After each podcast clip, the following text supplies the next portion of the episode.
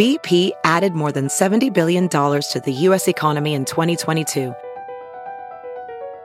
Investments like acquiring America's largest biogas producer, Archaea Energy, and starting up new infrastructure in the Gulf of Mexico.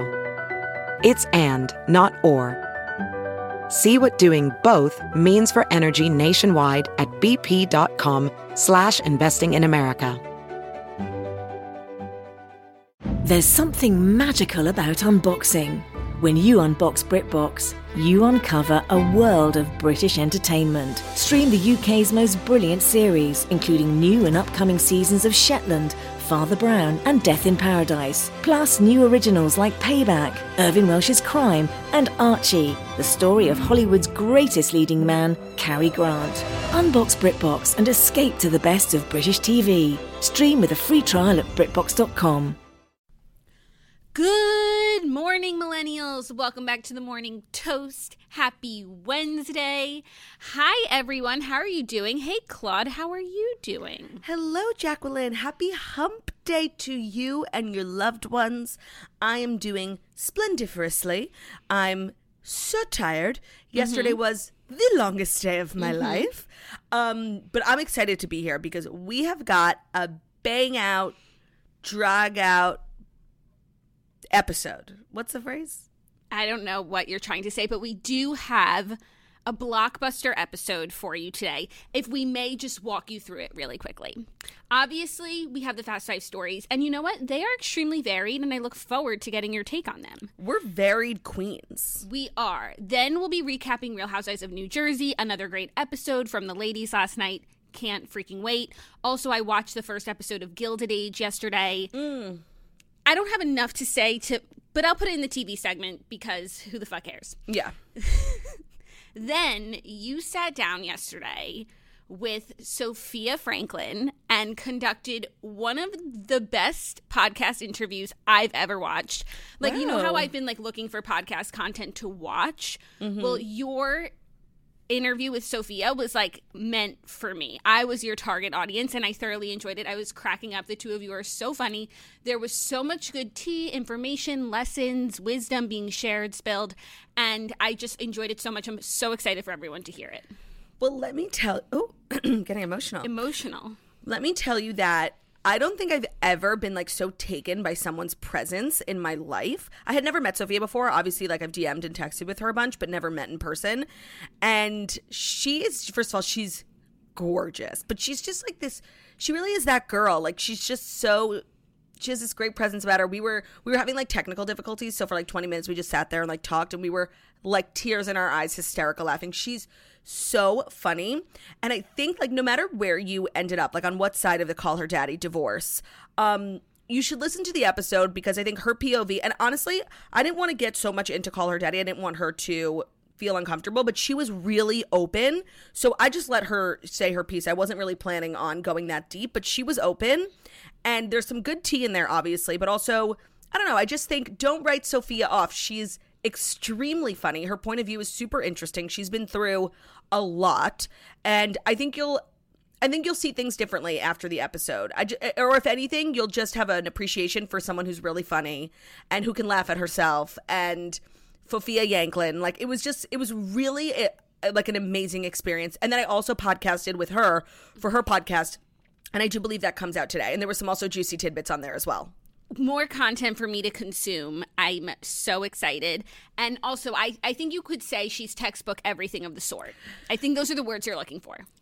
A hundred percent. Like she was just sitting across from me, like putting on her Charlotte Tilbury like nude lip liner, and I was like, "This is a girl like I want to be." Like she's just fabulous. Wow, I'm wearing Charlotte Tilbury today too. Me too. It just wasn't the same. It just doesn't look the same. no, it was different. Like she did it differently, and it was so cool. And I just, I felt like I was in high school, like with one of the popular girls. Like she was just so in person, like so radiant and so funny. And I was like, I was like giddy when I left because I, I think she's thinking about moving back to New York, and I just wanted to like get drinks, you know. Yeah, that's the best feeling. Also, speaking of getting drinks, it looks like you had a really interesting evening last night. So let me just If tell could- you about you my day. Share with the class. Okay, tell us about your day. I went to the studio um, to podcast with you, And we haven't been to the studio in months. And I just went through every package. It was literally a warehouse. So I was sweating like an animal. We had mattresses, nutrition bars, like all these packages. I was sweating like an animal. Then I sat down and recorded Melissa Gorga's podcast, which was really fun, like a lot of Jersey tea. Um, and I think it comes out this week or next. I'm not 100% sure. Then Sofia got there. We did our segment. Then we did Sofia's segment. I came home, got dressed, showered, and I went to a Torah class, you know, a little Tamra Judge Bible study moment, um, which I haven't been to in a while. I used to go to a lot before COVID, and it was really um, like an eye opening experience. I guess I didn't realize, like, I have, it take, I don't know what it was, but like, it, it was an, an eye opening experience because I realized I think I've been very disconnected from my faith. Like, I, I was just like, I was sitting at the Torah class and it all felt so foreign when I used to do this so frequently and I felt like guilty. And actually, the Torah class was really perfect for me because and I just wanted to share. I think it's it's obviously a Jewish class, but there was like the overall message that I think is nice for whatever religion you are. Um, share. She was basically saying like Judaism, or you can apply it to whatever re- religion you are. Like faith is like an inheritance there's four kids. The dad leaves them $10 million each. And even if there's one kid who has a lot of money already, he's still entitled to that $10 million just as much as the person who's not the most well off.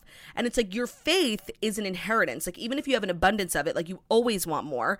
And even if you are not like the most involved in spiritual you've been, like, you're still entitled.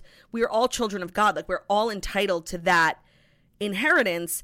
And no matter what spectrum of the religious scale you are. Like we are all God's people. It was, and I was just like feeling guilty because like I never go to the Torah classes, and she was like speaking directly to my soul. That's Claudia. That's so beautiful. Thank you for sharing that little tidbit. Yeah, I think that um, I think that especially in COVID, a lot of people have felt like disconnected from faith. I mean, on a very technical level, like not being able to go to a house of to worship, church, yeah, to a Torah class. So I'm glad that you reconnected. It sounded like you had a very balanced day. You know, podcast, podcast, podcast, Torah, Tyler C yes, so then I went over to Tyler C's apartment, um, and I had to like skedaddle out of the Torah class just a little early. And they're like, "Where are you going?" I'm like, "I have to go to my boyfriend's apartment. Sorry." Um, and he's on this new TV show called The Real Dirty Dancing, and I watched last week, and then this week's episode, he invited a couple people over to watch, and it was really fun. And he's so good on the show, and he's like so proud of it, and everyone should watch. It's a really cute show. And then we just like hung out, ate pizza, and I was just like one of Tyler's girls, you know? That's so cute. You know what's such a random coincidence? This always happens to me on my Timehop, but I was on Timehop and two years ago today, we went to Tyler C. No, two years ago yesterday, we went to Tyler C's apartment for that party that time. Isn't that so weird? Oh you were God, there so on the same was- day. You were on the same day. You were there on the same day, two years apart. No, that's it's my Tyler anniversary. That's beautiful. Do you think Tyler C is the person who wrote in about having a threesome um, with you in bed? With me and Ben.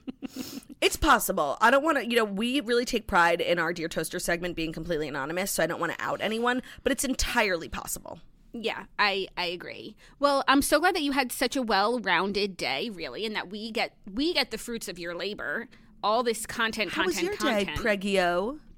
Thanks for asking. My day was the same as usual. Actually, not really. I skipped over my nap because I thought it would enable me to go to bed earlier, and I was like, that sounds like a nice idea. So I got into bed at 10:30, and of course, I was up till one still.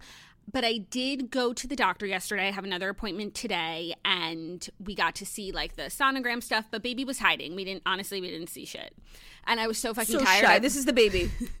I'm shy. oh. Um, and I was so tired that I was like closing my eyes on the table. I was like, there was nothing to see here by Kevin Wilson. Okay. So, um, Literally. just in, it was then quiet. Then I spoke to you. Then I watched your interview with Sofia, which was really uh, the highlight of my day. Then I watched Gilded Age, Real Houses of New Jersey, usual business. Nothing to report. I watched New Jersey also. We'll talk about it in the TV recap. Um, I actually watched the interview with Sofia when I got home yesterday, like to relive it, and then I watched it again this morning. I'm like obsessed with it. Well, if you're listening as a podcast, it'll be at the end of this episode. And if you're watching on YouTube, it will already be up on YouTube like before this video goes up. So hopefully you will have already treated yourself to it. yeah, it's a real treat. It's a sweet treat. a sweet treat. Um, so I think without further ado, did it, did it do? Where are you? Where is Dew? I've heard he's out of the house. No, he's home. He's scratching at my door. Um, he wants to come inside with mom, but mom's busy. Damn. So I guess without further ado to do to do at the door, it is time for the fast five stories that you need to know before you wake up and take a bite out of your morning toast. And today's episode is brought to you by That's It Nutrition. That's It makes delicious, convenient plant based super snacks from only the purest ingredients. And that's it. All of their snacks are natural, non GMO, and preservative free with no added purees, juices, or concentrates. That's it. They offer a broad range of convenient on the go snacks with all items containing six ingredients or less. They make fruit snacks that are actually made from 100% real fruit, which is a mind blowing concept. Their snacks are school safe because they're completely free from the top 12 allergens. That's it makes snacks without secrets. So the ingredients on the front of the packaging match the ingredients on the back. They're fruit bars, which is their top selling bar in America, which we have a huge stockpile of at the studio that I was eating all day yesterday. Um, they contain 100% fruit and they're so good. Their simple, recognizable ingredients come in portable, convenient formats. You can find That's It nationwide at your local Starbucks, at major retailers such as Target, Walmart, Whole Foods, and Costco, and online at Amazon and that'sitfruit.com. Head over to that'sitfruit.com slash toast and use the code toast to receive 20% off your first order. That's That'sitfruit.com slash toast and use code toast to receive 20% off your first order. Today's episode is also brought, brought to you by ThirdLove, one of our favorite brands here at the Morning Toast, an OG sponsor. You guys know how in love we are with their bras because not only are they great quality, but they know how to fit a breast. And I think the greatest asset ThirdLove has is their fit quiz, their fitting room quiz, because I think a lot of us are walking around wearing the wrong bra size. I know I was for like at least 10 years, and it wasn't until I took this really in depth quiz on ThirdLove about the shape of my boob. Are my cups flowing over? Uh, is my band too tight? It's good questions. And then I realized what my true size was, and I was wearing the totally wrong size. And then they have so many different bra options so the fitting room quiz makes it easy to find a bra that actually fits. There, it's like a personal shopper, but better because it focuses on size, breast shape, current fit issues, your personal style, and they have the love your fit guaranteed. So if you don't love your fit, you can exchange and return, and they're free for thirty uh, for sixty days. Excuse me. Their team of expert fit stylists is available to chat via text, um, and answer all your questions. And their latest Deco Lace collection is designed to make you feel sexy 365 days of the year. Putting on this collection feels like indulging in yourself every day. ThirdLove does comfort, so you can do you. So obviously their bras are amazing, but they also have underwear, activewear, wear, and feel good all day wear that are designed to hug better, hold stronger, and support longer. ThirdLove obsesses over each stitch, so you never have to think about how something feels, looks, or wears. The 100,000 five star reviews don't lie. Feeling is believing. Upgrade to everyday pieces that love your body as much as you do. Right now, you can get 20% off your first order at thirdlove.com slash toast. That's 20% off at thirdlove.com slash toast. Now, I did want to say one thing. Mm-hmm. Um, I apologize for what's going on behind me. It is Wednesday. Everyone knows that's the day I do my laundry. Um, and I just want to let you know Theo has entered the building, so we can officially get started. We can officially get started. I saw that behind you. Hi. It's the changing of the sheets. Very exciting. It's the changing of the guards. Exactly. okay, let's get into the stories. Every time you cough or choke, I'm like, it's time. Call Zach. Oh my god, I called Margot today because I had something so juicy to tell her that I'll tell you afterwards. Um, and she didn't pick up, and I'm like, if you don't call me back right now, and she goes, Jackie's in labor. Oh my god. I'm like, you would be hearing it from me? No, I would be hearing it the same way you do. Totally. Actually, if we were like on the toast, you might have a, a, you know a fast track to knowing. But it's the same thing here. Like every time I'm like Zach, like asking for like you know mm. him to mm. bring me a glass of water, he's like, he's like you can't. And it, literally, he'll come in to the like, or he'll be in the other room, and I'm like, ugh, like just sighing, just a general malaise, as one does. And he's like, you can't do that. I'm like, I can't do what? It, speak, breathe, breathe, literal breathe. I just want to say if LC is a true content creator, he would know the timing for him to come would be on the podcast because literally that would be so meta, so everything. Like, I just think it's something LC should think about. If my water broke during the podcast. Well, so sickening so sickening but depending on like when your water breaks and such we could keep podcasting because I have time. Like you do have a lot of time before you need to go to the hospital. It's would not, you like, ever? Imminent. It would depend where we're at in the show because then also I need to get the episode up. Like I'm still right. going to sit here and work. Right, right, right, right. oh my god, that's that's like I remember when I was a kid. I think the first like labor on reality TV I saw was Kourtney Kardashian's first birth and her water breaks and we're used to seeing the movies oh get the bag get the car Yeah. and she takes a shower and blows out her hair i'm like this bitch is crazy but that's It's- actually no. what happens That's actually what happens. You spend a good amount of time at home. You see how far apart your attract your contractions are. Once they get to a certain point, you go to the hospital. So there's a chance if we were podcasting, I would just sit here in my in my amniotic fluid oh and and and keep and we'd literally and we'd have contractions with you like right like yeah. That's not a contraction. I think the labor contractions are like doubled over in pain for about uh, one minute, and then you get a few minutes off. Yeah. that sounds horrible godspeed Yeah. godspeed Thank you.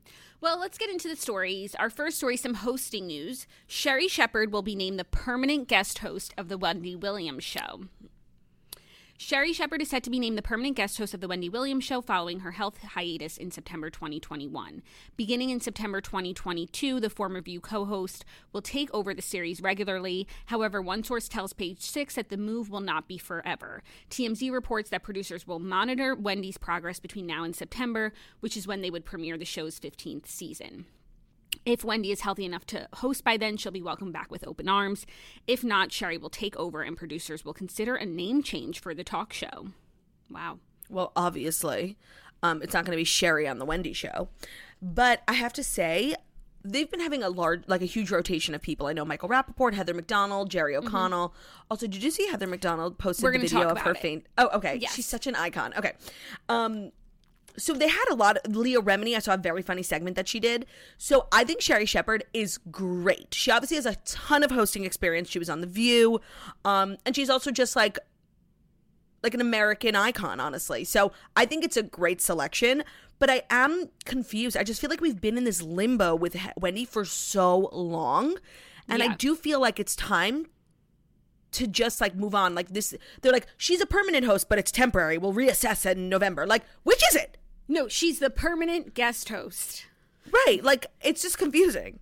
I agree that it's confusing, but I'm sure you know they. they're- I'm sure they're reticent to change the entire show, considering it's been such a success. People love Wendy, and even if this is like a slow, you know, it's ultimately it it will no longer be the Wendy Williams show. I think they probably want to ease the audience into it, as opposed to just being like Wendy's over. Here's your new show. You know, and I think they want to just retain that audience. So making the changes incremental might be easier for the audience to digest. Yeah, I mean, I have do have a feeling my gut is just saying Wendy will not return, and I do feel like it's the end of an era. Like she is there's no show. She's not like other hosts. There's really no show like Wendy. Like she's incredibly unfiltered, borderline offensive sometimes, but like it's refreshing because everyone is not like that. So mm-hmm. She if she if this is the end of her show career, I do feel like she will be missed and there will be like a huge gap in the market and whoever comes in will be great, but there is no one like Wendy, honestly. Love her or hate her, like you have to acknowledge she's not like other hosts. No, and it's so hard to have continued success in this space. So whatever she's been doing, she's obviously doing something right. And Yeah. it, it definitely is signals the end of an era, though I do think Sherri Shepherd will do a great job. Me too. I just I also feel like we haven't gotten like a really like good understanding of what Wendy's going through, so I just want to wish her well, you know, but I am confused. Yes, I I agree, and I hope that she takes the time that she needs. And even once she does start feeling better, that doesn't necessarily mean like you should go back to working five. Like it's a taxing job mentally, physically, Yeah. emotionally, and sometimes you just need a to be not working. Agreed. And I'm sure whatever she's going through like the stress of being a daytime host was not helping. Yeah, for sure. Wishing her the best, truly. Truly. Okay, our next story. James something that you just mentioned. I'm just going to scoot it on up to the top. These Oh, stories good. are the stories are kind of out of order today. There's no like usually I try to um have them like make a bit of sense, but they don't make sense today. The the the chronology. Heather McDonald posted Jesse, video. don't need don't explain yourself. You are an know. artist and what you do is beautiful and important, and I don't really feel like you have to explain yourself, honestly. Thank you, Claudia. But Heather McDonald is posting beautiful. the video of herself on of her onstage faint that resulted in a skull fracture. So over the weekend, Heather Actually, McDonald, wait, Jackie. Hmm. This story actually should have been slated behind the Wendy story because the video of Heather fainting reminded me so much of the video of Wendy Williams fainting. They're identical. Yes. Oh my god, watching someone faint is shocking. I Heather- hate it. Oh my god, Heather me so McDonald shared video footage of her fainting spell that took place on stage over the weekend in Tempe, Arizona. The comedian fell after taking the stage for a stand up set on Saturday night and was later admitted to the hospital with a skull fracture.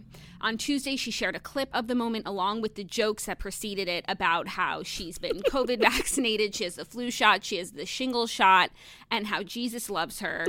And then she fainted. Okay, Heather's such an icon, first of all. Like the fact that she posted this video because it's not like a super flattering video. Like it's, and she could have, it's not like this was being aired. Like with the Wendy video, that video just got shared and shared because it happened on air. This is a video that the comedy club recorded. A lot of clubs can record your show for you, which as a comedian is really helpful to rewatch the show over. And so she didn't have to share this with us. She didn't but she did and that's why she's an icon i think the la- the last thing she says being jesus loves me it's like you actually can't write comedy that good honestly like She said, clearly, Jesus loves me the most. Seriously. and then, and I think for the audience, they didn't oh, realize at first. Oh, they didn't move They didn't move. They didn't flinch because they thought it was part of this bit because it all, like, together is comical. A bit Serious. It's Yeah, scary and, and- serious, but if you're sitting in a comedy club, like, you would probably would imagine it's part of the bit. So literally, like I watched a video a couple times over, and I'm watching different people in the audience, and nobody moved a muscle, like not a flinch. Oh my God. And first of all, you can see really where she fractures her skull. She goes down hard on her the back of her head, and she must be in a lot of pain. So like, wishing her like a speedy recovery. That's and I think for whatever type of performer you are, like you always get nervous. Like I always think, like, what if I have diarrhea on stage? Like my stomach starts to hurt and I get like sweaty Shawn Mendes vibes, you know? That's my personal. But I think a lot of people think like, what if I faint? And I always say like, if I go on and like I can't remember what I'm about to say, like one of these days I'm just gonna fake faint. Um, so just know if you come to my show and I faint, like it's fraudulent, just like me. Stop. Then they'll be playing this clip when you really do faint, and then it'll, this will be another ironic moment. So take that back. I've never fainted. I take it back. Sorry, I do take it back. I'll, I would actually never fake faint. That's disgusting. Um, You also wouldn't be good at fake fainting because you wouldn't commit to the fall. You would like, you know, um, buffer your head or something, Yeah. and we would all know. We would know. No, it's true. Because like, in order for it to be like a real faint, like every muscle in your body, like everything just shuts down. Like, Yeah. you're completely limb, Yeah, you wouldn't be able to commit to that. limp. limp, limb. No. Limbs are limp. Yeah. Have you fainted once in high school? Right? I do believe I, caught you. Yeah, because I donated blood and I was just too small and I shouldn't have. I literally. You guys, I'll never forget. I'm on the third floor walking by the elevator. Jackie's walking this way, like towards me. What great timing that we just happened to be near one another.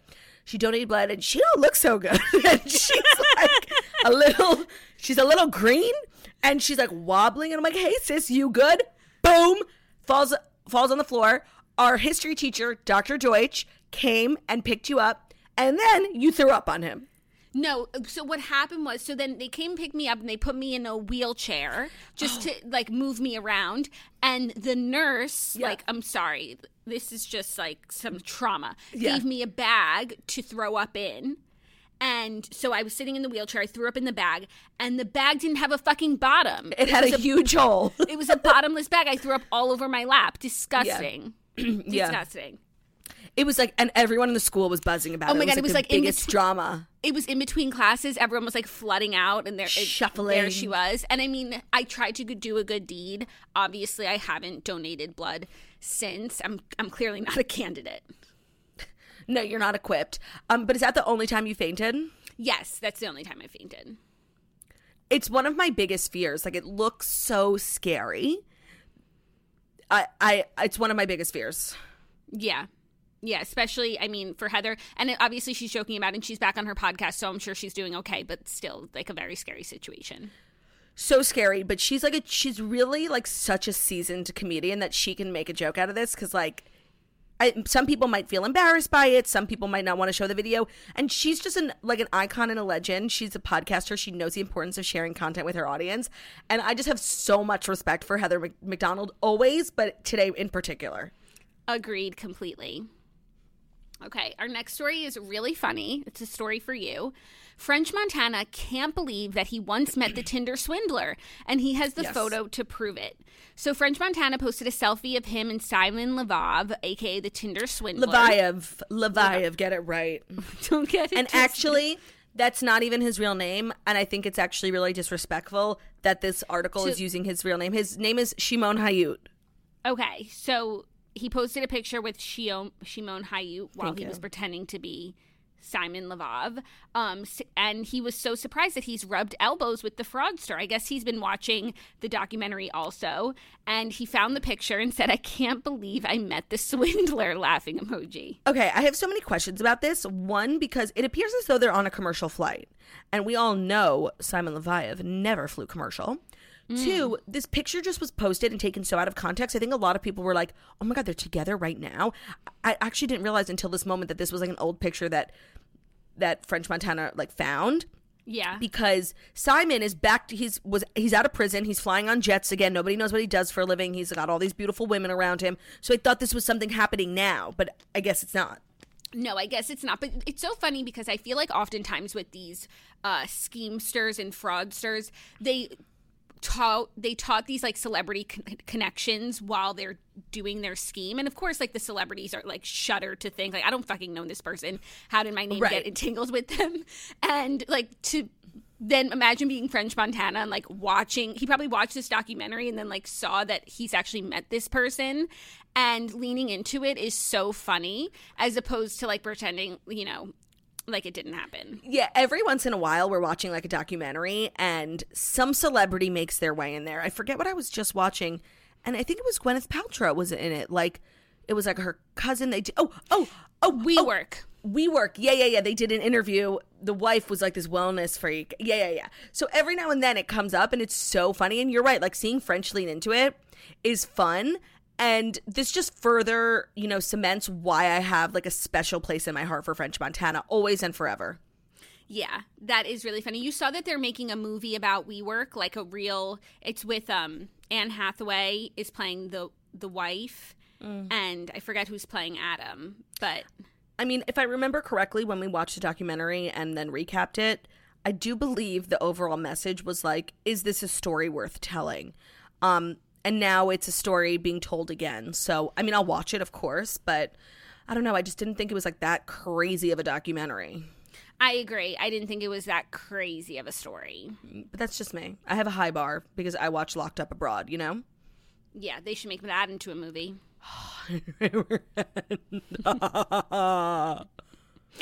Are you ready for our next story? Only if it's a story that's brought to you by ZipRecruiter. It is. Actually, it's the Thank perfect God that- story for ZipRecruiter. You'll see why. you almost would think we plan these things like we kind of should, but we don't.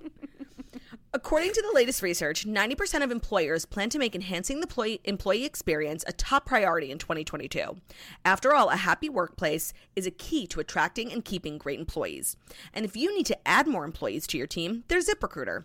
Their matching technology helps you find the right people for your roles fast. And right now, you can try ZipRecruiter for free at ziprecruiter.com slash toast. ZipRecruiter uses its powerful technology to find and match the right candidates up with your job. Then it proactively presents these candidates to you. You can easily review these recommended candidates and invite your top choices to apply for your job, which encourages them to apply faster. It's no wonder ZipRecruiter is the number one rated hiring site in the US based on G2 ratings.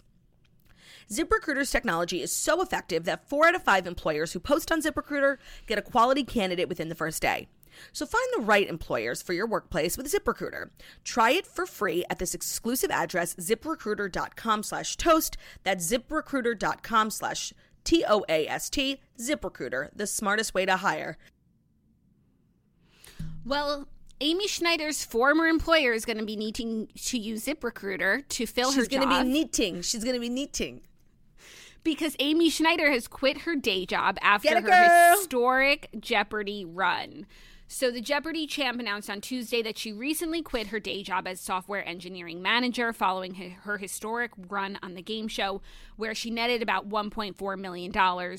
She said, Some of you may have heard, but I quit my day job yesterday. It's a bit nerve wracking to pivot from software engineer to public figure, I guess.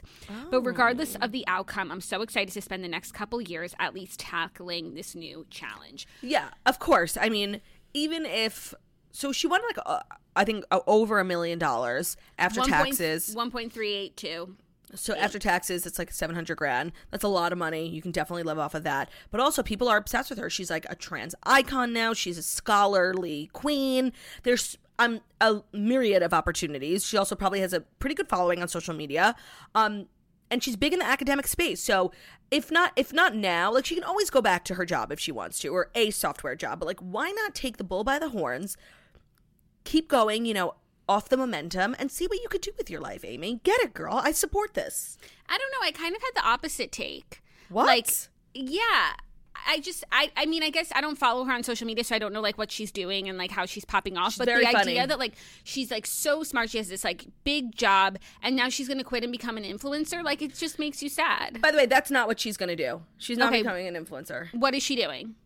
She's definitely um she's just going to be like a Ken Jennings in a sense. Like I don't know exactly what she's going to do, but she's not going to be selling FabFitFun boxes. She's like a, a well-respected woman in science and woman in academia and she'll do Because of Jeopardy? Because of Jeopardy? yes. Yes.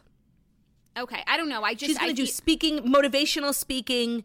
She's going to definitely work with the LGBTQ plus community. I think that it's not what you think it is. It's going to be it's going to be huge. I don't know if it's going to be huge, but I also I, I don't really know. I just feel like maybe she could have taken a sabbatical just to like ride this wave. I don't know how far this wave will take her. Even thinking about Ken Jennings, like did he wind up getting the job? He's still in the rotation of people. So like what does he do all the other days of the week? There's stuff out there. It's not stuff we're familiar with because we're not scholars, but there's you could be famous in academic circles. I'm sh- I know that's possible. I just don't know anyone who is. And it pays the bills. Of course, merit scholars, you know, things like that.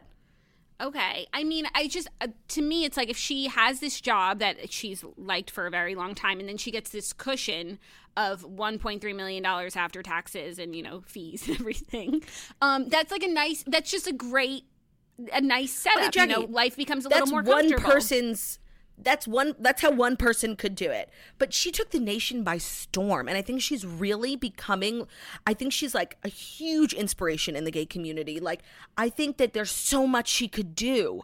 And yes, she could, you know, have a simple wonderful life with her millions or she could get after it. Take those opportunities. Wouldn't you? I don't know what the opportunities are, so I can't say.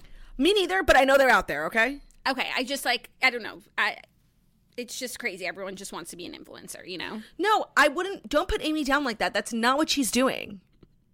Okay. I hope I'm proven wrong. Really. Um, you know what? I really like. I don't know what what the opportunities are, but like I know that there are. Like she's gonna do like college commencements. Like I just know it. just because she won Jeopardy? Jackie, she didn't win Jeopardy. She is the second highest ranked Jeopardy winner.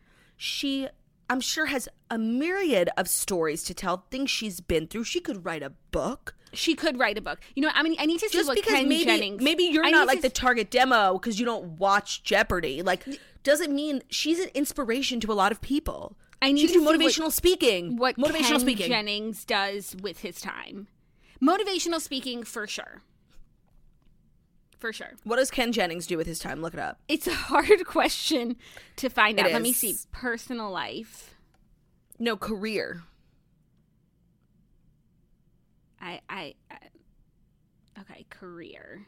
Outside Jeopardy. Okay, so it says other game show appearances, American Mm-hmm. crossword puzzle tournament, Oh. connect connections. I guess that's like his own show, Connections.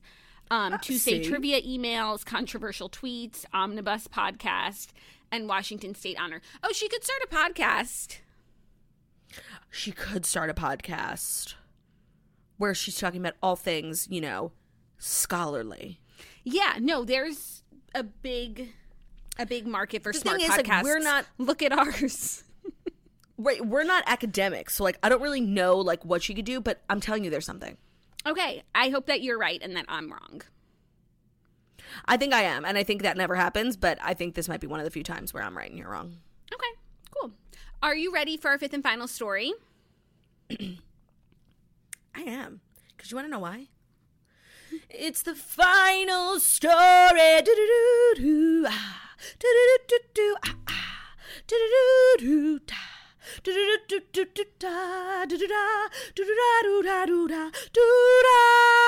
It's the final story. Wishing you the best, Amy Schneider, on your influencing journey. And that's a magic number. That was like my breathy version, like my Ariana Grande version. I liked it a lot. It was kind of stunning. Our fifth and final story, I have to get your take on this because uh, NBC Sports is responding to Leslie Jones, who was taking herself out of the Olympics commentary running. Apparently, it was, she said, I'm starting to feel like this should be my last Olympics that I live tweet. I know another celebrity bitching, but I'm tired of, of fighting the folks who don't want me to do it. They block my videos and they get folks who think they can do it like me, and I'm tired of fighting them. I love the athletes and they love me doing it, and I know y'all love it, but now it's just gotten too hard and no one is fighting for or with me. So I guess I'll leave it to the professionals, but thank you for the love. Then NBC responded saying that it was an error that led to her belief that they didn't want her doing this. They said, this was the result of a third party error, and the situation has been resolved. She is free to do her social media posts as she has done in the past. She's a super fan of the Olympics, and we are super fans of her. This rubs me the wrong way. I mm-hmm. saw that I saw that Leslie posted that, and it wasn't that I didn't believe her, but I'm like I'm like, how are they blocking you? Like I just didn't understand. And now look at NBC fully validating her story, Yeah. corroborating. And I'm sorry I doubted you, Leslie. You're a hero and an icon, an American woman who deserves freedom of platform, and I support. Agreed. Now that I think about it, what was probably happening is if she was filming the TV and commentating, then maybe she was getting like they were taking them down Copyright. for copyright. And that's obviously frustrating for her when she's trying to speak on the situation, but she should obviously be like whitelisted into being able to do this. Obviously and also i just think nbc should like make this official like they're so dumb also like the winter olympics are struggling majorly like no one cares even me i'm like such an olympic freak and you know you could use your mute to cough just letting you know because i do that sometimes Oh yeah. like there's a mu- it's no it's really nice I didn't know like, it was look- gonna I didn't know it was gonna be that big of a cough, okay? no, but even if it's a small cough, like you should always just press mute because that's this new interface we're using. It's like one of my favorite because I could go like this. Ready? I just sniffled and nobody heard. Did you hear? Okay. I think people wanted to hear me cough. No, I don't think that they do. But um, I just don't understand why NBC is like not actually using Leslie as an asset. She is an asset. People are obsessed. People are watching. The same amount of people are tuning into her Instagram stories and her TikToks than are tuning into the Olympics. I don't know why nobody's watching the Olympics. Even me, like I can't be bothered. Yeah, I think that it's one, you know, the plight of the winter games. It just they're not the summer games. There's a lot of controversy. There's just a lot of different things, stories coming out, weirdness, you know, quarantine food. It's mm-hmm. bad. It's bad. It's upsetting for And an I have- and- like myself, but I have no desire to watch. Even when we like shared last week about the opening ceremony, I was like expecting that I would get into it. I haven't turned it on. At this point, I won't be turning it on. It's extremely weird. The whole situation is very weird. yeah, I turn it on every day and I cannot stay off my phone. Like I cannot focus on any of these activities. Yeah. So at least like they should be thanking Leslie Jones for like bringing some relevancy to this extremely bizarre time and broadcast. And they should really take her on in an official capacity. Like she's fucking of hilarious. course, of course. There's no reason. Didn't they bring her to Rio? I hope so. But that was like six years ago now. And she's still doing it. She's so funny. She's one of my favorite people to follow on TikTok. Les Dog. Like, come on. Yeah, but I'm glad they're working it out. But it's still like you shouldn't have to make it so difficult for her when at the end of the day she's doing you a favor. Literally bringing eyeballs to your like train relevant program. A relevant program. No disrespect to the athletes because you guys are gorgeous, beautiful, stunning, and smart. It's the programming. It's the marketing. Like it's just not working. No disrespect to the athletes that's what hurts to like have worked your whole life and then to go and it, one it feels like nobody cares but i'm sure there's enough people that like care and they're sponsors and they're like doing all of the things that they typically do but also i think as an olympian like it's not a premium experience over there have you seen the food that they're getting But by the way, like, have you seen the food I haven't seen the food, but there's always like complaints about like the Olympic Village and the the cardboard beds. Where was the last Summer Olympics? Like just recently. uh where the fuck were we okay we were just watching um tokyo They were in was it Tokyo. Yes. There was all these TikToks. They were literally sleeping on cardboard beds. There's always stuff like that. So I don't think that's what's like the core of this problem. I can't put my finger No. on what it is, but I don't think it's that. I think we know what it is, but um like we don't want this video taken down. What? There's just a lot of like political issues. Oh, in China, you're saying? Yeah. Yeah, I just feel like there's not. I'm not feeling the Olympic spirit. No, not feeling the Olympic spirit, but um I am hoping that the athletes, you know, get their shine. Yeah, and as someone who has that spirit running through her blood, it's it's very upsetting. Yes. Cool. So those are the fast five stories. Very complex. Very complex. You could see how I had a difficult time ordering them. Not one was so much more important than another. No, it's true, but you know, you did a great job because you're a And I- great girl. Thank you. And I felt like the Olympics could lead us into the TV recap. Because we are the Olympians of recapping television. All right, the TV recap is brought to you by Paint Your Life. When we heard about paintyourlife.com, we thought, what a great gift for someone else, but also for us. It's you would think it's expensive to have like a full piece of art commissioned for you personally, but it's really not. You get a professional hand-painted portrait created from any photo at a really affordable price, or you can combine photos of people or places you love into one painting. Choose from a team of world-class artists and work with them until every detail is perfect. User-friendly, the platform's user-friendly, so it makes it really easy to order a custom-made hand-painted portrait in less than 5 minutes, and it's super fast. You can receive your portrait in as little as 2 weeks. So send any picture. I obviously sent a picture of Theo and it's on my Theo shrine. It's one of my favorites. It came so fast. It's gorgeous. It's unique. It's special. And it's really the best gift like for anyone. I know a lot of people use this to like have photos painted of people who have passed away. Like you can really do it for anyone. It's so it's so different. It's not like other gifts. It's actually really really sweet. Um and at paintyourlife.com, there's no risk. If you don't love the final painting, your money's refunded, guaranteed. And right now, as a limited time offer, you can get 20% off your painting, 20% off and free shipping, but only when you text the word morning to to 64,000. That's morning to 64,000 for free shipping and 20% off. Text morning to 64,000. Paint your life. Celebrate the moments that matter most. Message and data rates may apply. Terms available at paintyourlife.com slash terms. Again, text morning to 64,000. Great. Thank you so much. I love Paint Your Life. What a thoughtful gift and just like a great piece of art even for yourself. So I thought last night's jersey was really interesting. For me, for me, there's two things going on. The first is like the Gia, Melissa, Teresa, Joe, mm-hmm. and then obviously the Jennifer Aydin drama. Mm-hmm. Let's start with the first because I feel like you know Italian culture is actually, and I talked about this on Melissa Gorga's podcast. So sorry if you're hearing this for the second time, but Italian culture is actually really similar to like Jewish culture in the sense where like you have ultimate respect for your elders and like I'm sure for Joe, like to hear Gia come at him like that, she was being like a little disrespectful. She's justified in her feelings, but I understand why it got to like this chaotic place because he's like, what the fuck is going on? Like, that just doesn't happen in Italian families, right? Yeah.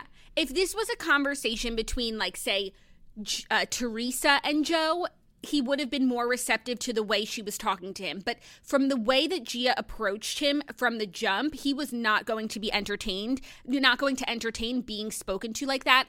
And I have to be honest, in that regard, I do agree. I felt like when they were like all fighting in the driveway like he wouldn't let her like say her piece because he just like was so blinded by the disrespect but i think for him like it's blinding And you also have to think, like, given the context, like, I know that Joe is Gia's dad. I do, and I respect that.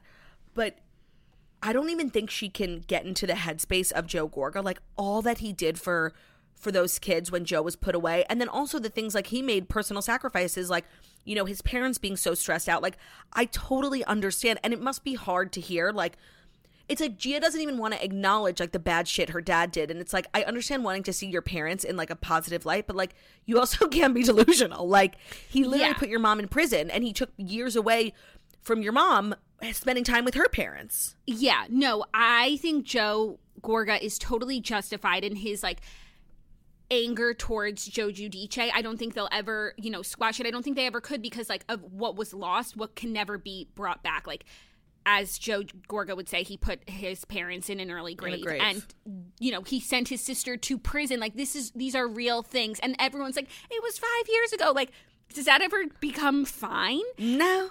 Right. So I understand that Joe Gorga will never get over it. I don't even think that he necessarily should get over it. It's just going to always be this wedge between him and Gia. And like, you can feel how much he loves Gia and he doesn't want there to be a wedge. So I think he would rather like bring, like, air it out, bring light to it. But she can't hear the truth. It's too painful for her. Yeah. And I also have to respect that because she has been through so much. And like, she experienced it, you know, just as alongside with everyone in a really like at a very vulnerable and pivotal time in her life. So like everybody's entitled to how they feel here. Yeah. And typically the way to resolve things is to talk it out, but talking about it is like making it worse. And so I don't know what they should do. You know, I also really feel for Melissa because you can you can sense how much she's trying to like deflate and just minimize the situation because like they like if if if Joe and Melissa like actually told Teresa like they swallow so much. If they actually told her every time she but like they they would be back where they were 10 years ago. And Melissa I think is so afraid of being back in that place that she swallows everything and like this situation is like blowing up right in front of her and she's like she's not taking Gia's side but she's trying to like comfort Gia because they're so cl- every fight they have they're minutes away from being back to the place with the christening. Yeah. Yeah. And she doesn't want that. It was a terrible time for Melissa. Yeah, I agree. And but I also feel like Teresa doesn't do anything to help the situation either. She's just like standing there watching when it's like this should be Teresa's fight. Like, I mean, I guess Teresa couldn't go to Joe and be like, "Stop talking shit about like my girl's father" because it makes Because. Joe is defending Teresa. Joe's defending Right. Teresa here. right. And you know how she loves to be defended. That's why we got to get Joe Giudice back in the states for one last hurrah between Joe and Joe. I'm not even interested. Joe on Joe. even interested. We are going to settle this. So the other part of the episode, which was super interesting, was this event at Dolores's. I just love Dolores. You know why? Because I get so frustrated with her because she's like weirdly team Jennifer and Teresa. When the, the three of them are sitting at that birthday party, unable to see their own hypocrisy, I was like, you guys are delusional. Like literally, Teresa is literally Teresa did something worse. Teresa had no reason to go after Jackie, and she made it up. Margaret has a million reasons to go after after Jennifer, and it's true. So like the fact that they can't see like how far up they are Teresa's ass, I was like so disappointed in Dolores. But then seeing her go out with Margaret and like get all the facts, I was like I I, I had some of my faith restored in Dolores because she's so she's so like ethical, like she's so mm-hmm. Principled. wise, and she's she's oh, principled. But she's always like using her principles in the wrong in the wrong way. Yeah, I agree. I was glad to see her like come to the other side because it is it's hard watching the, ultimately I am team Margaret because like Jennifer doesn't just get to go around and say the things that she does. There are some caveats and I like I think Jennifer made a good point where it's like with Margaret, everything that Jennifer has like judged Margaret for are things that Margaret Margaret, has shared. So you're Yes. taking something from the private and then judging me for that.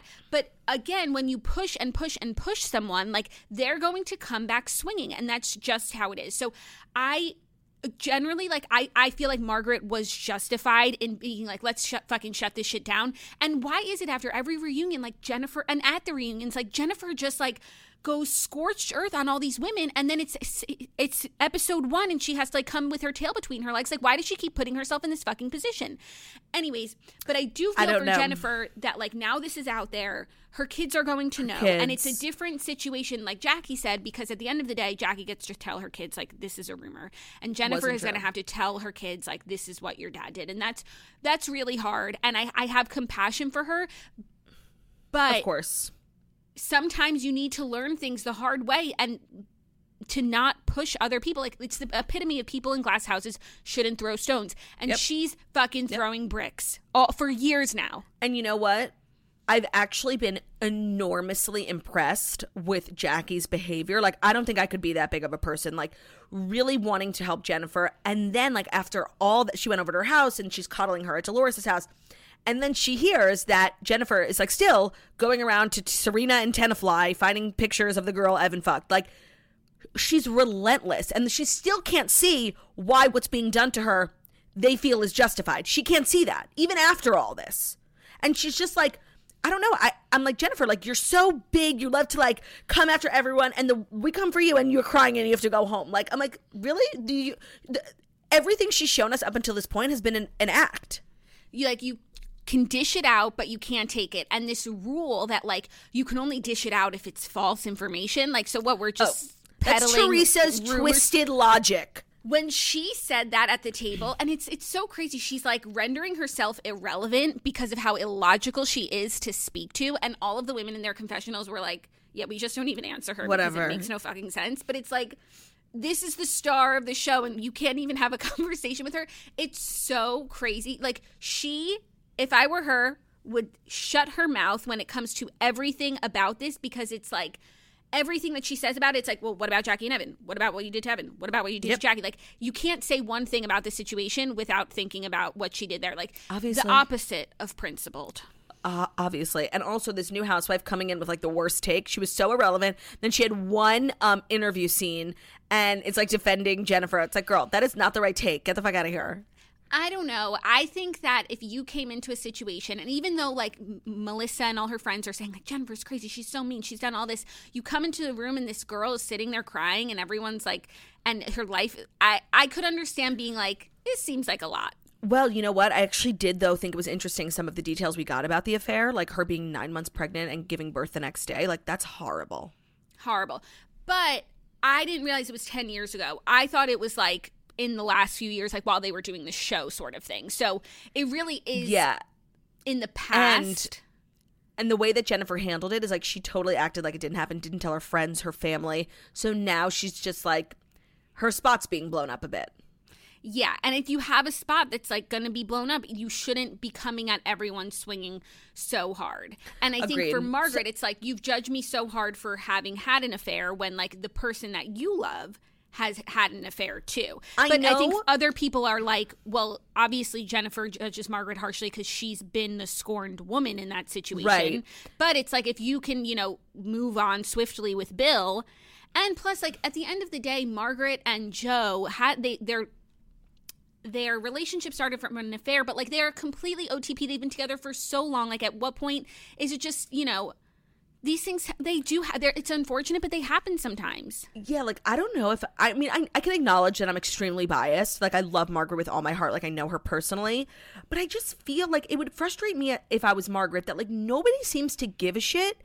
Like when they replay some of the stuff jennifer said to her like your mother's a slut uh, uh, you were asking to be sexually assaulted like i i would be annoyed that like none of the women are as enraged. Like I understand where Margaret's rage is coming from. Like it's not just the basic housewife bullshit that Jennifer has been saying. Jennifer has been saying like some of the most horrific, demeaning things to Margaret for years. So how these women don't understand how annoyed Margaret is and Margaret wants revenge, like I can understand that. I'm a vengeful person. I agree. I think that there is a real double standard with the group and the women. Like they expect more from Margaret than they do from Jennifer or Teresa because they're really like they do crazy and say crazy things. And like it's not held to like the same standard as like when Margaret were to, were to do something, or even like Jackie saying if it walks like a duck, quacks like a duck. All of a sudden, is the villain of the season. Right. That's the worst thing anyone could say to Teresa. Just saying something that's true and she did like just alluding to the truth. Or if you're you could control what your husband did, would he be like? Would you have gone to jail?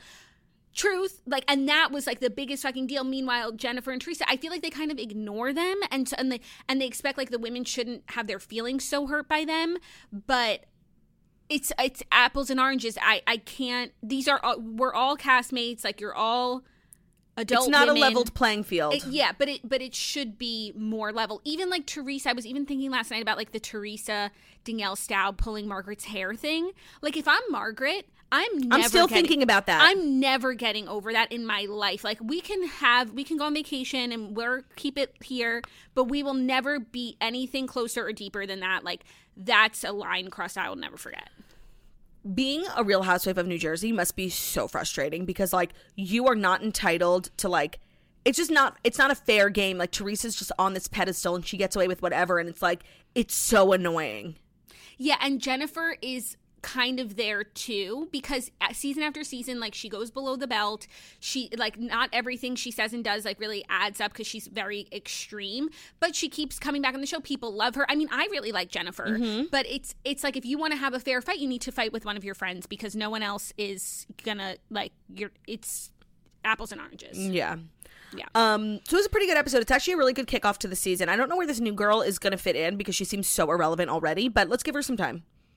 Yeah, I, I, we need to get to know her on a personal level so I can see like where she slots in because she kind of seems like similar to Jackie and Melissa, and I don't know what she, what new stuff she brings to the table. And there was another woman. Is she supposed to be? I don't think so, but she was cute. She looked like uh they thought she was Teresa. Yeah, she was cute. She was cute. I like Dolores' new house. I love Dolores. Like I just wish Dolores could really wield her power.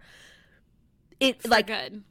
if and I know what Dolores thinks. Like she's a, a smart person, and if she could actually say what she thinks and like go against Teresa, like it would be gorgeous. But that would never happen. No, because but that's also because she's a principled queen and and she's been friends with Teresa Yep. long before this show, and she's not just going to throw her under. And I have so much respect for that. Agreed. Yeah. Um, and then what did you think about the Gilded Age? Okay, so I only watched the first episode, but it was really long. It's literally like watching a movie, and It's so I, long. I love the Gilded Age period. Like I love that age, New York, that time. It's everything of the sort. So exciting.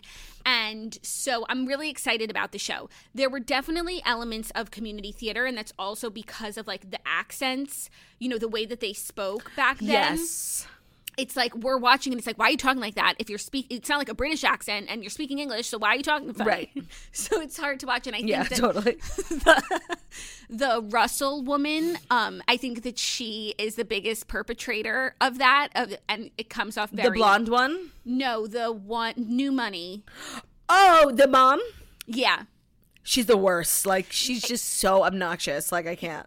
Yeah, so I think that um her her acting gives a little bit of community theater and there were definitely times where sometimes it, it felt stilted in that way, but I love the premise for the show and I had re- it reminded me of this book that I read called The Social Graces because it's about um, Mrs. Astor and um, not Consuelo, Alva Vanderbilt, and they reference the real people in the show. Even like Mamie Fish is a real person, and I think even that architect. I need to Google him. Um, the architect Who built their house? yeah, I think he's. Let me just Google it really quickly. I meant to do it last night. I think he's a real architect, and he like got into like a real uh scandal. So I'm sure. I like wonder if that's part of the show. Don't show. spoil it. Don't spoil it. He is a real architect. Hold on. Let me just make sure that it's the scandal. Yeah, yeah, yeah, yeah. Oh yeah. Okay, I was right. So if they put like real historical incidents into the show, like that's my favorite kind of anything book, TV show, whatever. So I'm here for the premise on all counts. It definitely is going to take a minute to like warm up. I am excited to watch the second episode. Brew loved it. Obviously, there's Pumpkin, mm. King Charles Cavalier. He Oh, yeah. very- he felt extremely seen. Any And I- show that has a cavalier, like I will watch until the final episode of the final season. I totally agree, but like you could tell, like he, whenever a dog barks or whatever, like he's like, "What was that?" Right. But when he saw this dog, he sat up at the edge of the bed and just sat watching. Like it was a, on a different level. Too So, if Brew likes it, I like it. I'm excited for the second episode. Hopefully, they find their groove more, but I think it has all the makings of, of something fabulous. I agree that Cynthia Nixon is it's extremely distracting. Like Distracting. she- like she's on and just like that and the Gilded Age. Like I'm sorry, you can't At the do same time, You can't do both. And like maybe there's an actor out there who is that talented and diverse that can do both at the same time. It ain't Cynthia Nixon. Yeah. So that's my critique, but she, I like her character, so it's fine. Yes, me like- too. And also, She's this show is like very anti-licious. It's kind of like my perfect ideal show. It's anti-licious. totally. Um, I had one more thing to say. Shit. Was it about the Gilded Age? I don't know. I watched not a lick of TV. I was just so busy yesterday. So Well, that's it for me on the TV recap. But you, you did watch New Jersey. Um, yes, that's it.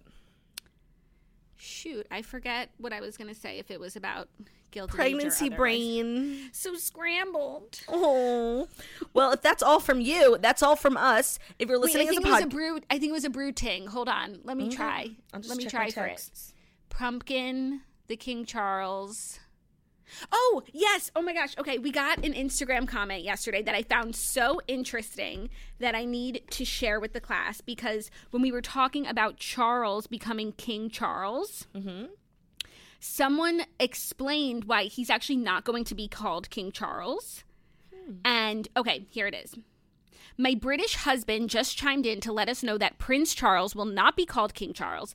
He'll be King George VII. The past two King Charleses were horrible, so he doesn't want that line of succession, and his middle name is George, so it works out fine. Not fine for me, but I guess Oh my that's god! the plan. First of all, how are we going to transition to calling him George from Charles? First of all, second of all, like the fact that we're most likely going to be alive, knock on wood, during like a King George the Seventh era, like that's giving 1776. No, King George the Seventh is not an icon. He is not the moment. And I think that, you know what, and maybe if King Charles's in the past have been, you know, a bit mad, if Well, the shoe fits, the shoe fits, 100%. and he could turn the term around. I think, Charles, if you're watching, like, please don't do this. Be true to yourself, your awful self. I know, but you know they've been doing for centuries where like when you do ascend to the throne, you do change your name for whatever reason.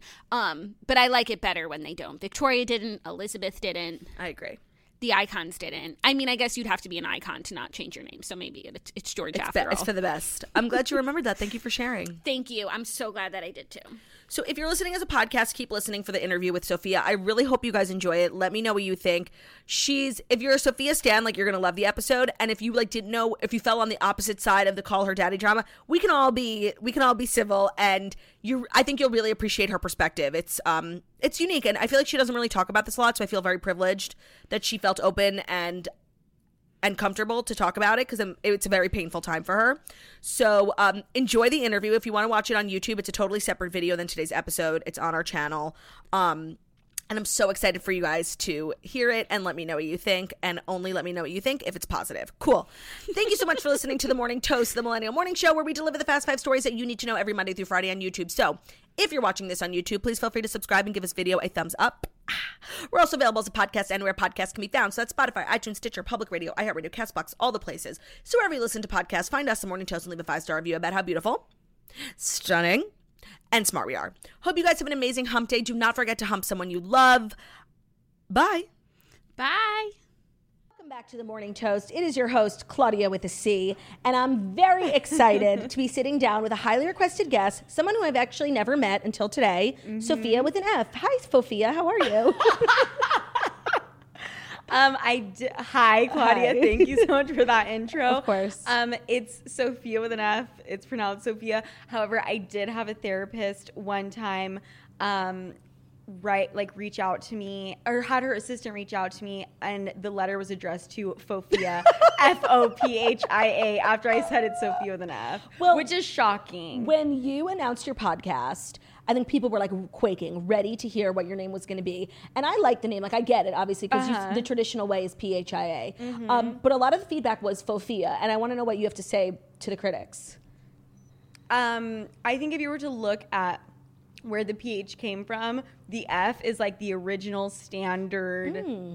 Way to spell it, and the pH, like the pH doesn't fucking make sense. I'm sorry. Okay. I mean, maybe in the U.S. it does, but like outside of But the we're U.S., international girls. We're international, and like you know, we have we can think outside the box. Yeah, we can. Mm-hmm. So you're in New York. Thank you for coming to the studio. I'm very excited to meet you and podcast with you. I know. I feel like we're vibing already. This studio is so cute. Thank you. And I'm just thinking about my little studio in my mom's basement right now, and I'm fucking pissed. so you are in Utah, right? Mm-hmm. You fled New York and you Yep. never came back. Never. And you're back now. And what are you thinking? Like, what are you thinking for your life? what a question. Like, where do you want to be? Because you really like left New York in a tizzy. I would have done the exact Yep, same. Yeah. Um, and you've been and being with family is the best. Yeah. I ended up staying in New York way, I mean, excuse me, in Utah way longer than I anticipated. And I've had so many people ask me, like, why that is. I really don't know. I think it was just a mix of fleeing and needing to be with family and then mm-hmm. COVID. Right. And then I think once I was starting to get ready to come back to New York, I was also trying to launch my show and my business and my merch line and mm-hmm. all of those things and building a team. And they're based out of Utah. And there were like a lot of different factors. However, I am 100% ready to come back now. I was actually looking for apartments the other day, which is a full time job and the worst thing ever. So, I mean, once I get one, I get one. See, people are like, why don't you just go back to New York? It's like, have you ever tried to get a fucking apartment You in New try. York? Yeah, it's impossible. You don't just like go back to New York. Do you have any sort of like PTSD when you come back here? Zero. Oh, good. Which I find really interesting. I have zero of it. If anything, I think I feel better when I'm here. That's good. I guess because I used to call it home. Yeah. You know? and you just feel like more in the action. Yeah. And I, I yeah, it actually makes me feel better and I, I think it makes me feel like, oh, I'm not running away from something. Right, The way the way probably Utah makes me feel. Yeah. Because sometimes Well- when I'm there, I'm like, You know what's so funny? Mm-hmm. So when I got canceled majorly in 2018, I went to Utah. shut up. Yes, my, my whole family, like we just fucking threw our shit in a suitcase and ran. We rented a house, and it was so nice to be like unplugged, out of nature, all that shit. And so did you. Wait, that is so I just put that together. hilarious. Yeah. How long were you in Utah for? What felt like an eternity, but I think it was probably two or three weeks. Okay. Yeah. And like, were you on social media or anything like that? I was trying really hard not to. I was on way less, but I'm a curious person. I just wanted to see what people were saying about me, Uh-huh. and it wasn't good. Claudia, we have so many stories we could tell about like our Girl, canceling. No, I know. And so my first question for you was really like, how are you doing? Because like I joke now about cancel culture, but like when I went through it, like it was so tough mentally. Like my mental health was Mm-hmm. in such a bad position, and it took so long for it to bounce back. So like my first question for you was like, really, how are you doing? So, how long has it been since that happened? Like two years since COVID made me? it fly right by. Yeah. Um, so I would say I'm in, you know, a 90% better place, but I would be lying if I would sit here and say like I'm 100% back to who I was completely, I mean, quote unquote normal Mm-hmm. for me. Um, I still like it still shows up in various ways, just kind of anxious. So sometimes I'll like overthink what I'm gonna say because I'm like so scared of getting canceled again. Do you have that? Uh, yeah, obviously. and you know what? As someone who's a little further out than you, I do want to let you know, like, it never goes away. Oh, great. But- Amazing. but it does get better and in the end like you're gonna see it and you might even be in this place already where when it was happening you're like oh this is the worst thing that could ever happen to me. Like what the fuck is going on? Yeah. but then years later you really realize the value that came out of it. Like for me I, there were so many people in my life who were like so fraudulent and like weren't here for me. And they they cut me out. I was like you know what? You did me such a blessing because i'd never want to be your friend if i was going through a hard time and you just bounced. Yep. i grew up a lot. Like how old were you when the whole thing happened? Um, I'm 29 now, so I was about 26, 27. I was 23 and like it I just wasn't prepared, you know? Right. So it helped me grow up a lot. There are good things and also it helped me take control of my business financially. I was much better off afterwards, but there are good things that come out of it. Yeah, and so you're so you haven't come fully out of it yet. No, there's trauma. You never will though. There's trauma. Yeah. Mm-hmm. It's like it's just a part of who you are now. Right, right. Um, I, I think that's true. I think it's one of those things that like I can heal from it, but it, there will always be it will always be like a part of me and part of my story. Yeah. Um, I guess the difference is like when I got canceled, it was because like people were mad at me for things that I had said. Like I, I in their eyes, like I made a mistake. Um, but I don't really see your situation was so crazy, Right. Because whether people agreed with how you handled the situation, you didn't do anything wrong. You didn't like hurt anyone. You weren't. You were just making a decision for your business and for yourself that you thought was best. Right. So then you know your relationship and yourself and your business was like sort of attacked for that when you didn't actually do anything wrong. Yeah, I think yeah, I think our um, cancellations were different. I think mine had like this layer of serious betrayal um because you didn't really have any of that No, obviously, no, 'cause you no. were with your sister I betrayed myself. Yeah. so i think like yeah the betrayal i think um i mean the bullying, which I'm sure you endured. Yes. But I think maybe like I endured it just More. a little bit more. You know what? You were so unlucky because you want to know why the timing of worst company. cancellations are so interesting depending on the news cycle, what's going on. Not only was it COVID, so people were bored to tears, Mm-hmm. but there was also not much else going on in the news. So I remember everyone like it's not normal for most news stories about like two podcast hosts to get that much news. Yes. But there was just nothing else going on and it was Right. COVID and sensitivities were heightened. Oh my And it was like the timing for you just was atrocious. It really, I've never fucking thought about that, but it was actually the worst possible time. The New York Times was writing about it. Like, why is the New York Times writing about this shit? No, exactly, because it was really You not all else going on, and people were working from home and they were obsessed. Yeah, yeah, yeah. I yeah. So I think the cancellation it was hard that way, and then it was also hard to see something you worked on for so fucking long. Um, be sold for that amount of money that you knew it was worth. Right. I, I mean, I actually think if I would have stayed on the show and we would have not betrayed each other and we would have kept working on it, I think we could have sold it for more. Right. Honestly, Yeah. And that was always the goal. Because you guys were magic together. That's why. Yeah. That was unprecedented podcast success. Yeah. From Yeah, the first yeah. year that you guys did it, nobody gets to the top of the charts every episode Right. with a one-year-old Right. podcast. And I think that's where the disconnect was between me and hers. Like, you know, I was like, no, I'm thinking a hundred million, she whatever. Um, but I think that seeing it be sold for even 60 million, Mm-hmm. that's that's kind of crazy and I and I've talked to people about that and they'll say that's just how life is like you miss out on money all the time and you know these business ventures or you pull out stock and like you don't end up making a hundred million dollars whatever it's very different when you're on a show and like exploiting your personal life your sex, Sex life. life, your jokes your humor your, Your relationship. your relationship for over two years and then for that to be sold for that amount of money and like not see a penny you know that's like Yeah. that's very different than like oh i'm gonna pull out of you know incredible or Beyond Meat Right. and now it just went huge Yeah, you know which i did do that by the way You did? yeah i was like an early investor and then i took all my money out and i was like ooh i shouldn't have Big that. mistake. Huge. big, big mistake huge. Huge. wow look at me i'm just fucking up my money left right I just think you should not start Sofia with an F for financial assessment. Like you should not be giving people financial advice. absolutely not okay, so now when you look back on the whole thing, like how do you, in one word, like how do you feel about the whole situation now? Um, in one word, I Or guess. two. I don't know why I'm putting limitations. Like, I'm like, a sentence, a paragraph. I don't care. Um, I would say I feel not 100% healed, Mm-hmm. but I really feel it in my bones that this is going to end up being one of the best things that could have ever happened to me. I agree. And even though I'm not there yet, I'm well on my way, and like I genuinely believe that. So I know the answer to this question, but I would be remiss, devastated, and heartbroken. The people listening would kill me. What are the odds, the chances for any sort of reunion between you and Alex? Zero percent. Okay, that's what I thought, but Yeah. I just want to put it out there for everyone. I mean, unless she wants to, you know, Venmo me thirty million dollars. Which, by the way, people say it was sixty, it was more like forty. oh, is that true? And then, oh, and then I guess she's splitting it 50-50, so it's more like twenty. splitting it with who? Barstool, right? is? Yeah, they split it 50-50.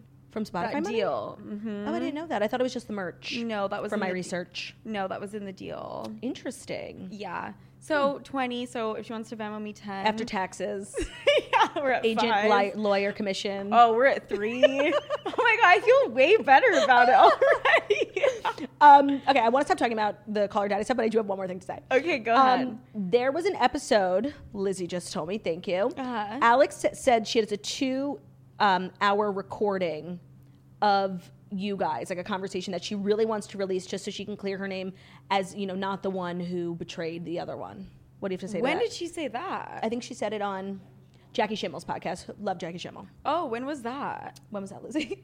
like somewhat recently. Oh, it ago. was recently. Yeah.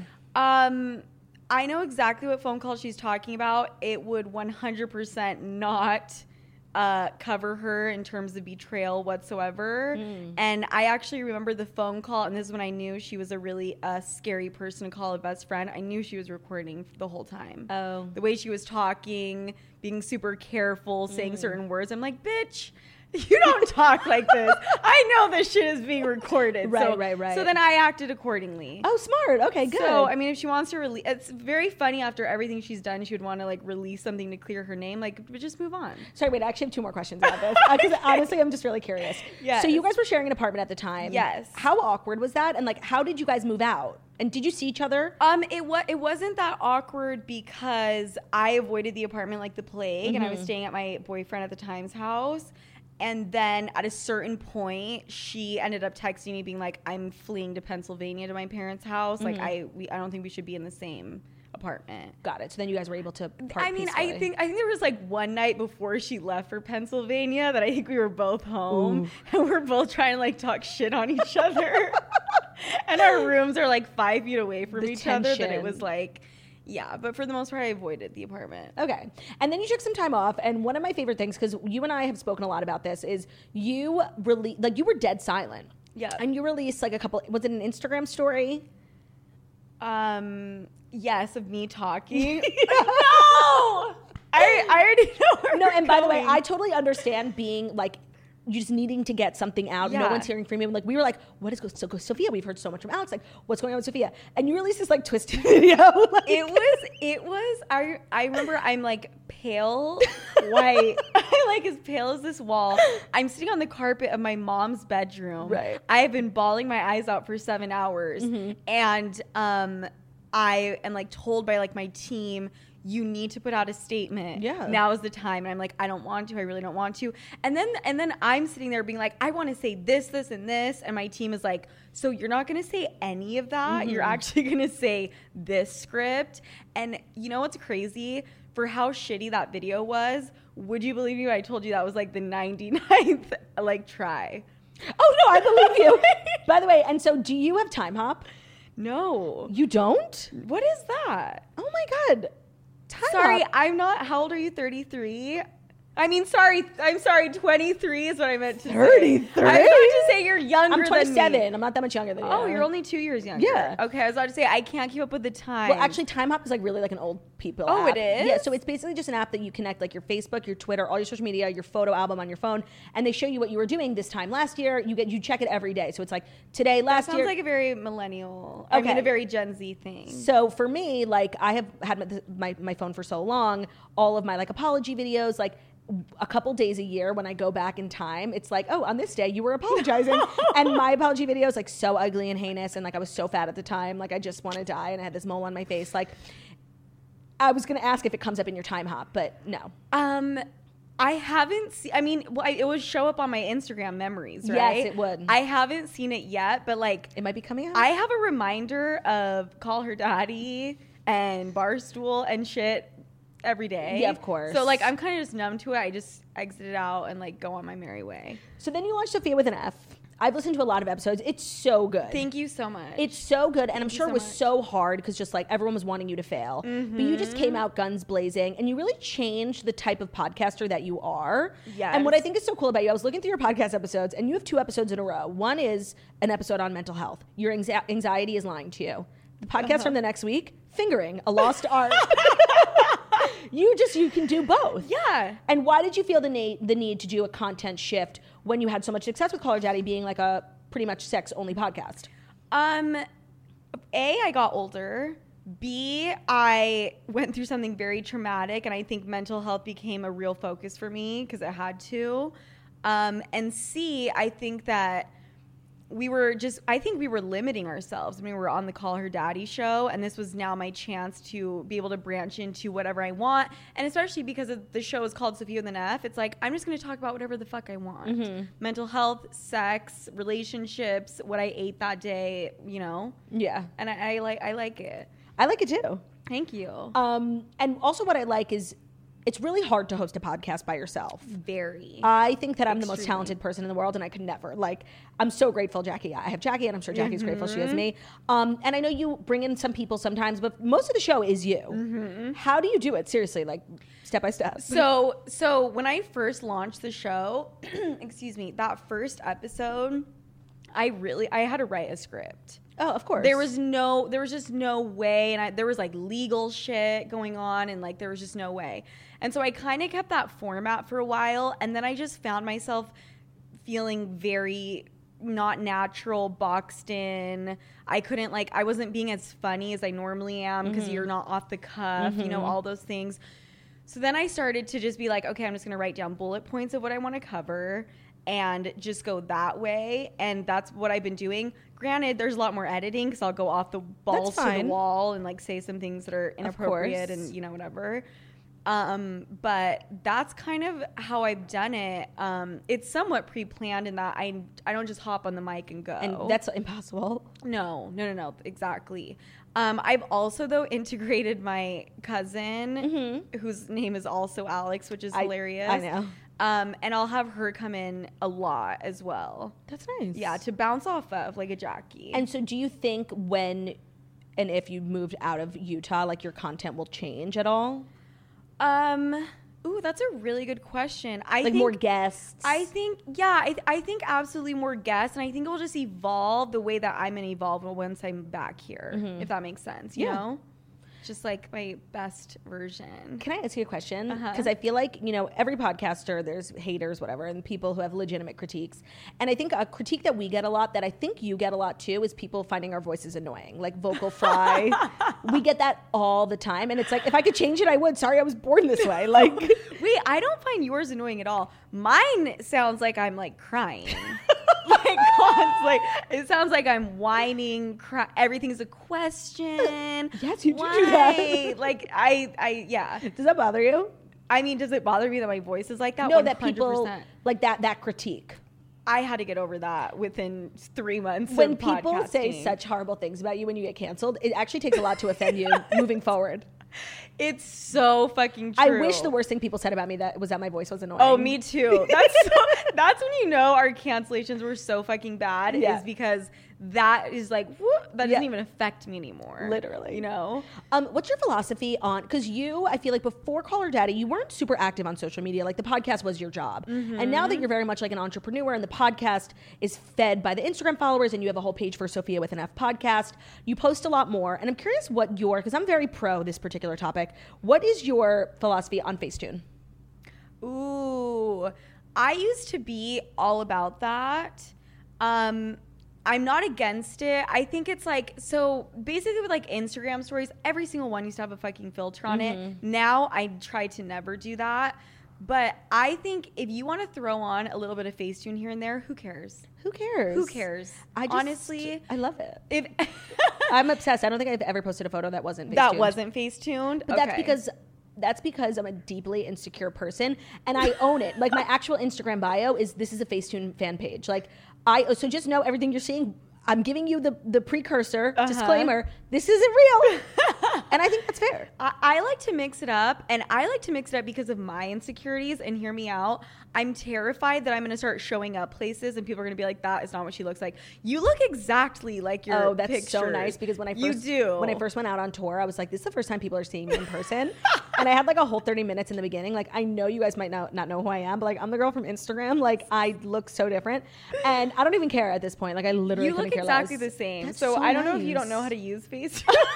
like, I'm telling you, nobody on the planet knows how to use Facetune better than me. And Okay. if there was a competition, I would win. okay, well, you. I don't think you're. You're not taking it way too far. Can I ask you a question? Mm-hmm. First of all, are you single? I'm kind of working things out right now. Okay, because first of all, I imagine it's quite difficult to date when like, oh, I'm I see this girl on Hinge, Sofia, let me look her up. Like Uh huh. I imagine it's difficult to decide who to go out on a date with. Wait, what do you mean by that? Like, okay, let's say you, you meet someone on Hinge and you're like, hi, I'm Sofia. I don't know, do you use Hinge? I don't. I'm not on any any dating apps right now. Okay, let's say, okay, you got to a bar. and You meet Okay. this really handsome, rich man. Okay. And you're like, hi, I'm Sofia. So and two you- days ago. yeah. You put your number in his phone, Sofia Franklyn. Mm-hmm. And are, are you thinking at all, like, is he going to Google me? No. Oh, okay, I don't mean to put my in your head. No, no, no. I'm just no. so insecure. I'm like, oh no, god, what are they? because I, I don't think what they would be able to Google is like bad enough that like it would make a dude not want to go on a date. and That's also, true. we're talking about like men. We're talking Yeah. about we're talking about human beings They're with not that smart, penises. yeah. Usually, like he doesn't care what it says about me on Google. He cares like what I look like. You know. Of, naked, of course. Yes, I mean that's really what it comes down to. So, are you open because you put so much of your relationship out there the last time? Is Uh-huh. that something you will never do again or will do again? I haven't decided. I think that now that I own my own company, it's not as risky to do It's something not. like that. It's like, you know, what is Dave Portnoy and Barstool gonna like come after my boyfriend? Like, okay, cool. Um, but I, I think I'll be more careful. Mm-hmm. Yeah. You know? And and I will be more careful with um but I mean, at the same time, like I didn't. It wasn't really me who told anyone anything. It was my ex co-host, my ex best friend. Right, and you were you weren't publicly saying who he was, right? He no was a pseudonym. I never said who he was, and I really only revealed details that I felt that he would be okay with people Mm-hmm. knowing. She kind of took all of the the shit and ran with it and told Got it, everyone. got it. So it's kind of like you know, I think this next time, like I would be open to letting people know. do you still talk to him?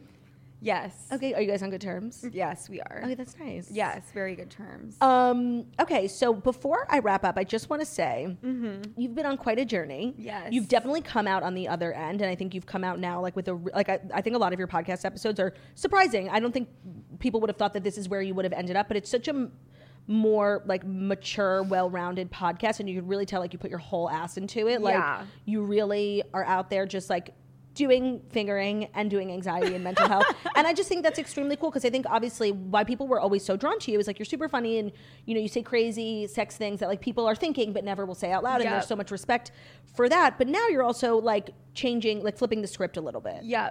and Thank wh- you so much. how long has it been now since your podcast came out Um, a little bit over a year, I want to say. and it's doing really well it's doing really really well um you know sometimes it plays with my head a little bit because i did come from the biggest podcast in the world. So that's like another thing that you know i kind of carry with your me frame of reference. Yes. But however it's doing you know incredible. It's top 1% of podcasts just like yours. And the reception has been really really positive. Really really the good. sleuths the Am I saying that the correctly? yes The sleuths die for you. the sleuths and you know a lot of the people that used to listen to the old show. Yeah. call her daddy like a lot of them are now sofia with an f people Yeah, because there's a lot of the same magic that was there, but you're also evolving, which is always good. Like when you have, Yep. when you're on the internet for a long time, like you can't keep doing the same thing. Like No. you gotta evolve, you gotta be different, grow up, mature, because your audience is a lot of them is like the same age as you, and so you're all growing up together. Yep, 100%. nice. Yes. 100%. um, well, I love you. I'm so you're so funny. I'm so glad to finally have met you in person. You too. I like want to like go out for drinks one night. I can, I can feel something. Well, I told you that we're going out tonight, and maybe you should move your flight. Now that we've connected, you see I'm like cool. Like I think maybe you should move your flight. Just think about it. I will. And Jackie is so mad that she's not here. She's literally like she listens to your podcast all the time. I, I love her so much. and obviously she's so pregnant, she just like can't risk Uh, right, seeing people, especially someone who was on an airplane five minutes ago. I haven't seen her in like a month. Um, so I just wanted to impart to you, like she loves you. Keep doing the work that you're doing. Thank you so much. And Jackie and I will film something Yes, for sure. definitely. But that was Sofia with an F and Claudia with a C. If you want to hear more from Sofia, her podcast is available everywhere. Claudia with a K. No. her podcast is everywhere, right? Spotify, iTunes, all the places. Yep. Sofia with an F. And then you can follow her on Instagram at Sofia Franklyn. Yep, Sofia the F Franklyn with a Y. So, oh, I like that. Okay. Maybe you should change the name. Sofia with an F Franklyn with a Y.